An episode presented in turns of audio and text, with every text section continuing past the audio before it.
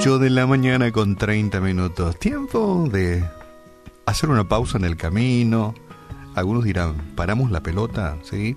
Y reflexionamos brevemente, eh, cosa que hacemos prácticamente durante toda la programación, ¿verdad? Porque estamos así como que eh, aprendiendo, eh, tomando nuevas resoluciones de vida, cambiando actitudes, cambiando aquellas malas costumbres por las buenas, ¿verdad? Somos producto de lo que nos han enseñado, de los ejemplos que nos han dado. Y si desde chico a nuestros hijos o a nuestros nietos les enseñamos a orar y les decimos, orar simplemente es hablar con Dios, hablar sin fórmulas, es conversar con Dios y es una vía de a dos, ¿verdad? Y cuando hablas con Dios le hablas a Dios y le derramas tu corazón delante de su presencia, pero, pero, a la vez debes darle tiempo a Dios que te hable. No te retires rápidamente de delante de su presencia. Si enseñamos a nuestros niños, a nuestros hijos de esa forma, creo que eh, poco a poco empezaremos a crear una nueva generación de personas que realmente entra en una especie de contacto o diálogo con Dios. Porque debería ser de esa forma. Es como una conversación de a dos. Hablamos con Dios y Dios también quiere comunicarse con nosotros.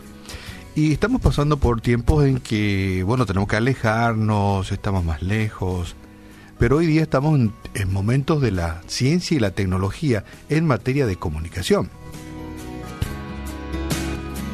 Y ya nos sugieren, bueno, no, no, no le visites a tu abuelo, a tu papá, manda el mensaje, videollamadas, etcétera, etcétera.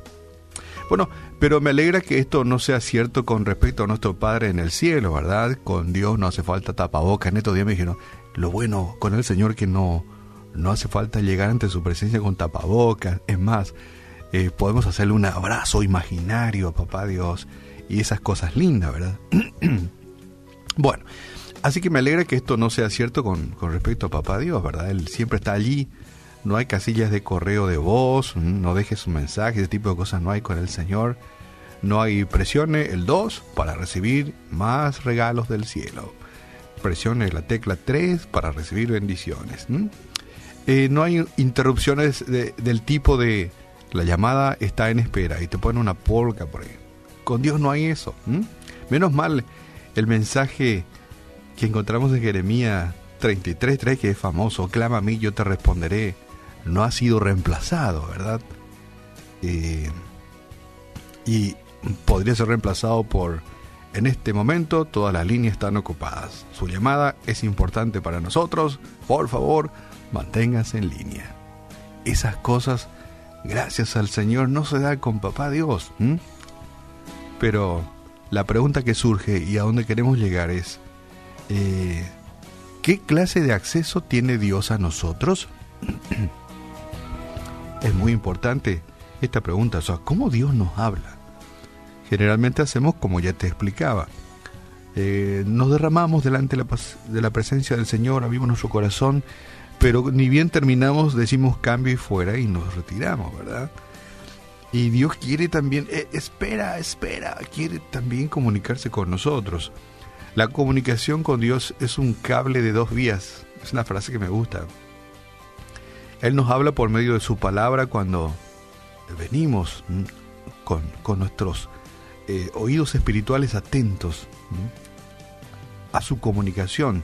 Su presencia en oración y por medio de la clara voz del Espíritu que viene desde viene desde dentro, desde dentro de nosotros.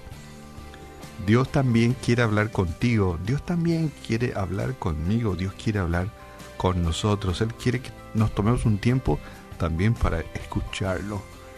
Y quiero dejarte este mensaje, Dios este, está haciendo llegar mensajes, pero Él desea que tú lo recepciones lo escuches, le brindes el momento oportuno para que también Él pueda comunicarse con nosotros. Porque tal vez Dios pensaría que queremos las bendiciones, pero no queremos a quien nos bendice. Y espero que no pasemos por esta situación, ¿verdad? Porque realmente sería triste eh, que queremos nomás la respuesta de Dios, sus bendiciones, pero mucho no queremos saber del bendito. Y quiero dejarte este desafío. ¿Para qué?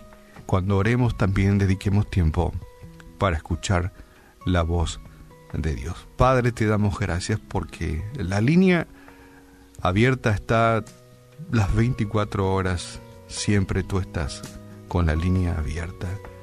Nunca nos deja en, en, espera o nos manda a otros dígitos, sino que tus oídos están atentos a nuestro clamor. Padre, hoy queremos también dedicar un tiempo para escucharte.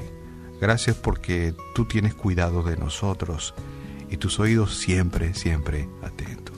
Gracias porque nos has dejado esta enseñanza, que clamemos a ti y tú responderás. Gracias porque no te vas de vacaciones.